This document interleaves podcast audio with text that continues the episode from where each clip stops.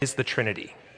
Father, Son, and Holy Spirit is a creative community. He created all things. He is a community within himself and the persons of the Godhead. And you are unceasing. Your spirit will go on forever. You are an eternal being now on the other from the time you were created on, that will last. And you were made for friendship with this creative community, which is God. That's why you were created. So here's my main point Jesus offers you a real relationship. A real relationship. And for a relationship to eh, happen, there has to be communication. It is normal in any relationship to have communication. So, we're going to get a little bit into how God communicates with us this morning because you can't have a personal walk without that. You just can't. You can't have a relationship without communication.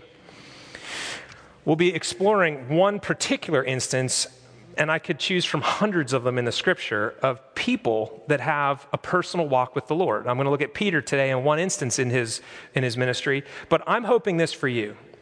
I hope that when you read the Bible, you won't compartmentalize these stories and go, oh, well, of course God gave visions and words and stuff to Peter. He's an apostle. And then the unspoken follow up is God no longer does that. But nowhere in here does it say, and the Lord ceased to talk to people or lead them. It's not in here. In fact, Jesus, when he gave his great commission, he said, I'm sending you, go into the nations, baptize them, make disciples of all nations, teach them to obey what I've commanded you. And he says, And behold, I am with you to the end of the age. So if I say to you, guys, I'm with you to the end of the age, I will always be, I'm with you, guys right? That's, that's weird. So Jesus said that, and then he ascended to heaven. He, he left their physical presence. So, what did it mean that he's going to be with us? He's here in this room right now. He is with us. And those who know him know that. But I want you to press in, I want you to receive from him. He will communicate with you. And we're going to look at this story, like many of these other accounts, and see God interacting and how he does it. It's a little different. It shouldn't be surprising to you that the living God would communicate in a different way than maybe one human talks to another. But it's not all that different. And I want to suggest to you that the Bible alone is not enough for you in this life. It won't tell you who to marry. It won't tell you if you should take that new job offer. It won't tell you if you should buy a car now or later or spend your money on something else. It doesn't tell you all that stuff and yet we need guidance. But it's not even about guidance. We just don't want to live this life alone. I, I, want the Lord to walk with me in the normal stuff, the ordinary stuff, not the major crossroads. Now, many of us will get to a major crossroad and then we start praying like crazy, begging God to help. But what we've not done is cultivate the relationship so that we're used to hearing his voice and knowing what his guidance would sound like because we do it day by day. I will tell you that a relationship, a personal walk with the Lord, is so much more interesting on a day by day basis than just waiting till the major crisis, praying for God to help. And because He is so merciful, He does. And then He's like, but I'm here every day. I'm waiting. I'm here every day. And then we go on and do it our own way until we get into a crisis. And then we cry out, God, where are you? And He's there and He helps us. Let's do that moment by moment, day by day. Let's press into Him.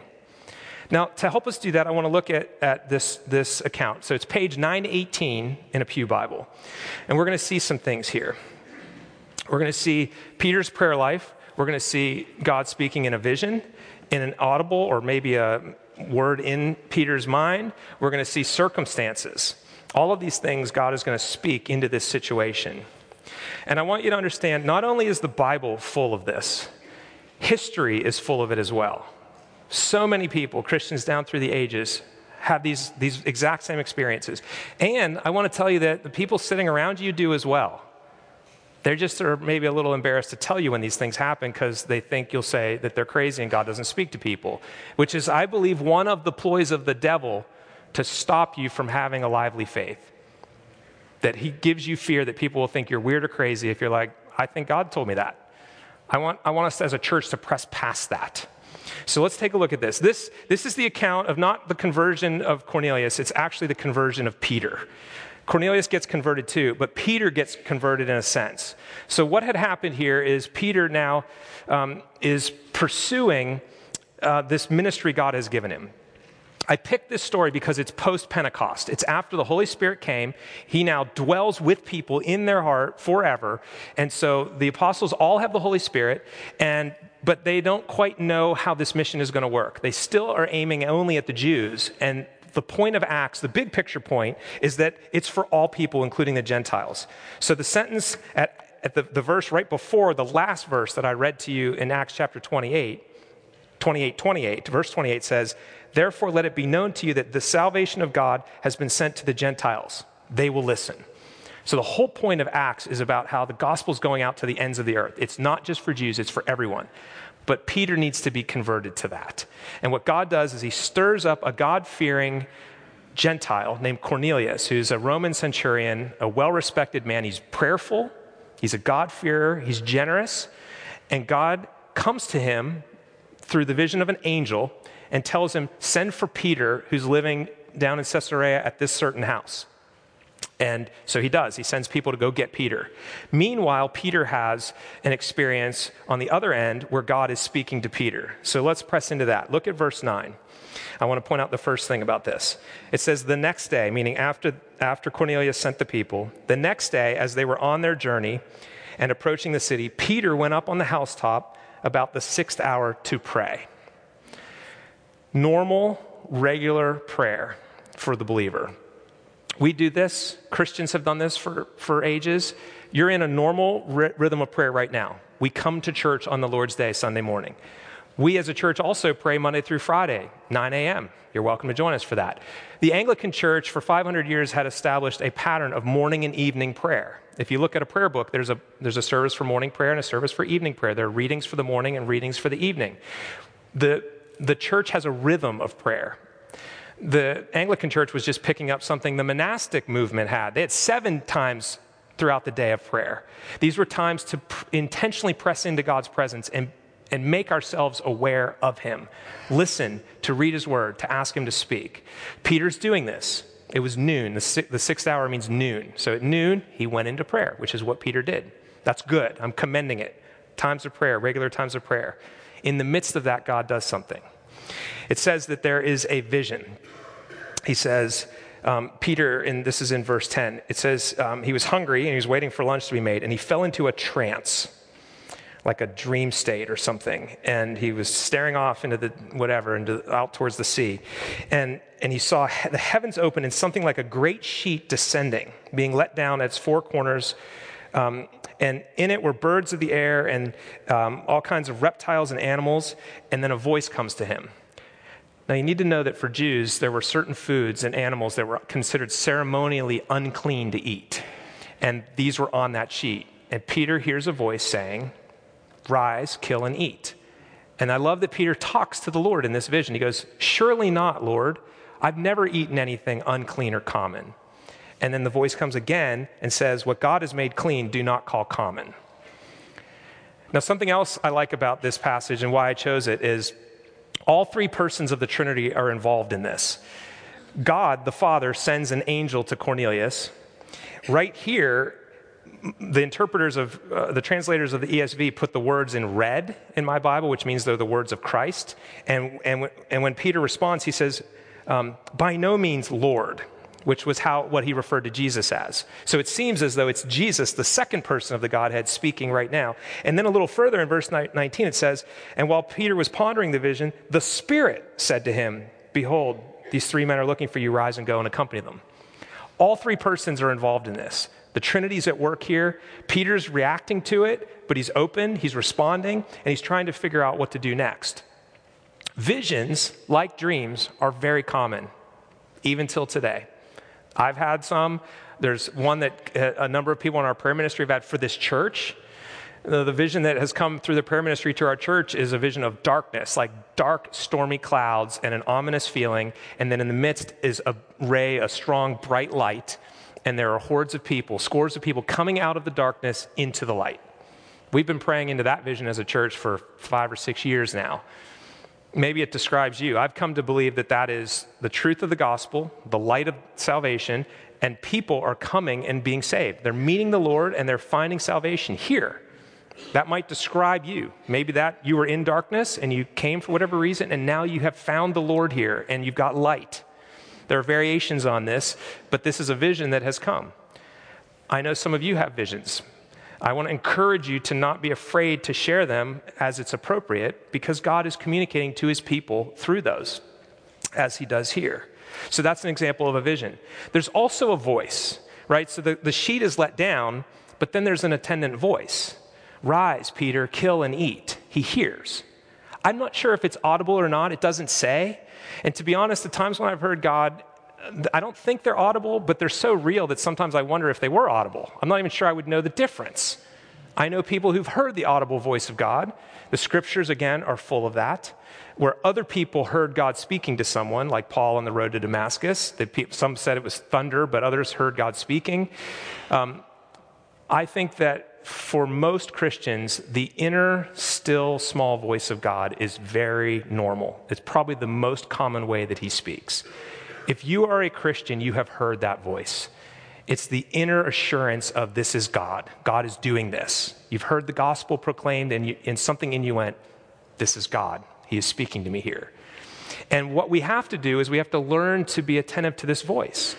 It's a, it takes practice, it takes some intentional habits. Our problem is that the world is so loud, our lives are so loud. You get in the car, first thing you do is turn on the radio if it's not already on. Loud, loud, loud. You, you, your mind is busy. And even when you try to be still, it's, it's like going and going and going. There's so much fighting against it. And as Psalm 46:10 says, "Be still and know that I am God." God is speaking, and he does this very often. I want to give you an example just from this past week that, that I had of the Lord saying something to me. Um, you, you, know, in our house, um, that my wife is a little bit more of the football and sports fan than I am. So, like when uh, when magazines come to our house, like she's like Sports Illustrated is her subscription, and mine is like Coastal Living, and I'm looking at adventures and kayaks and stuff, and beautiful water, and I want to go have adventures. Um, and, and, I'm, and I'm normally not the first one home, so I don't usually get the mail. But this week I got the mail and brought it in. Well, it was the annual pornography issue of Sports Illustrated called the Swimsuit Edition.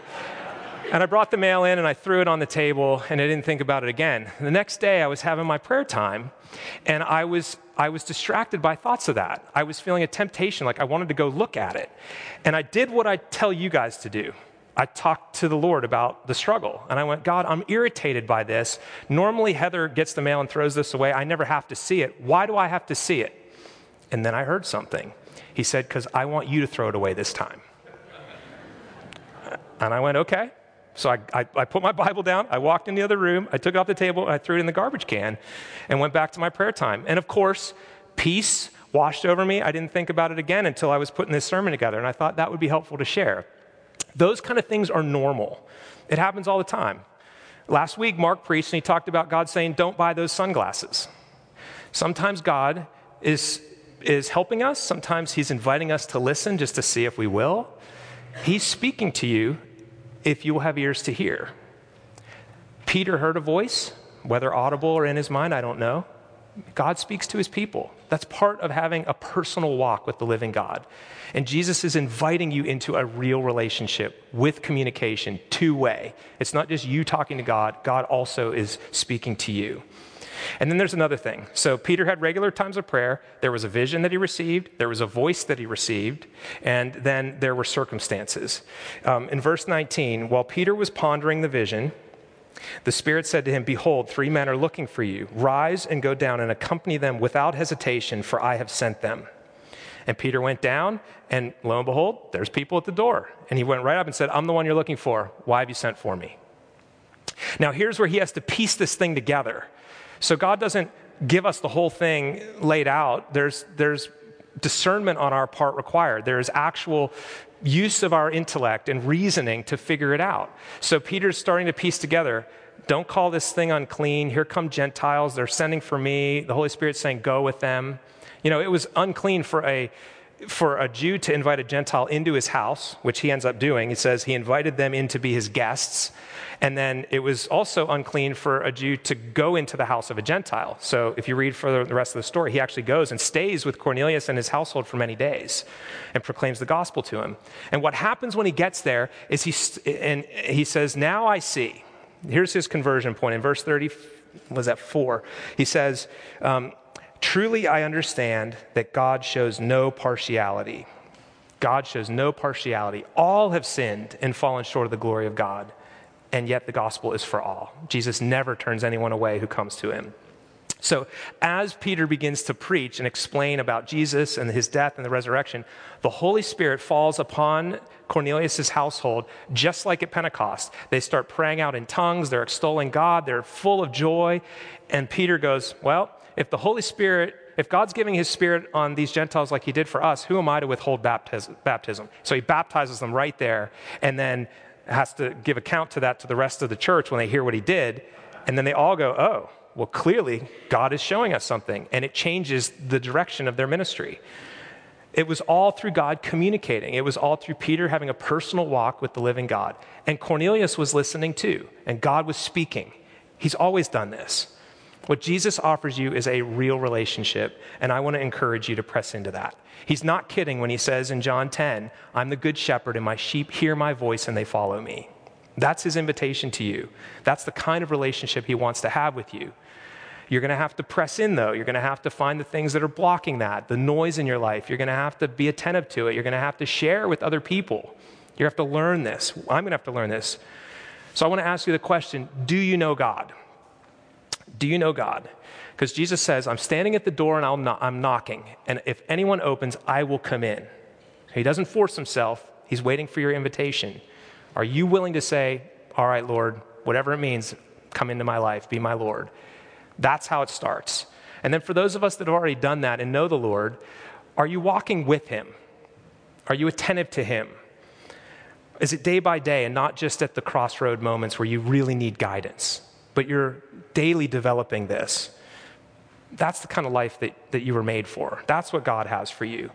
And I want to tell you that I and the clergy and the staff of this church and our vestry are all doing that. We're all pursuing a personal walk with the Lord.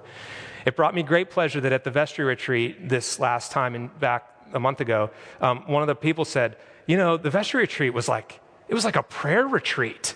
And everybody thought it was going to be business. But you know what the business of the church is? Prayer. It's a personal walk with the Lord. So, of course, that's what happens on the vestry retreat. We prayed, we sought the Lord for his guidance for the church, for this church. So, I want to encourage you. Now, I'm going to ask you to do something different today.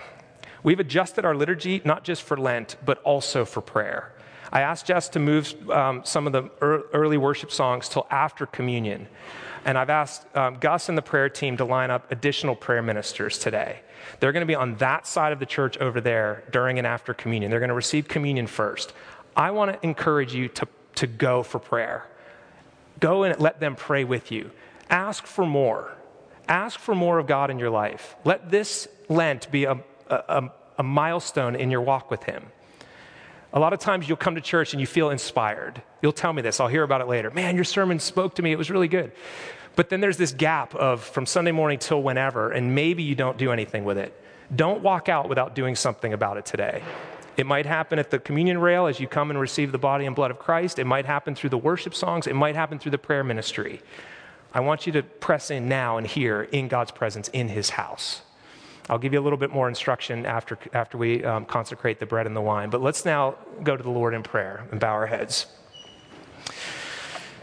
Oh, Lord, you are here with us.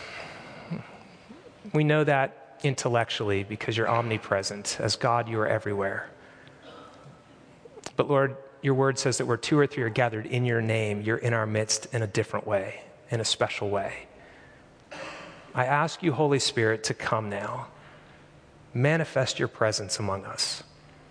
Fill us, Lord. Stir us. Help us to walk personally with you and know you. We need a fresh word for our lives today. Come, Lord. I pray this in the name of Jesus. Amen.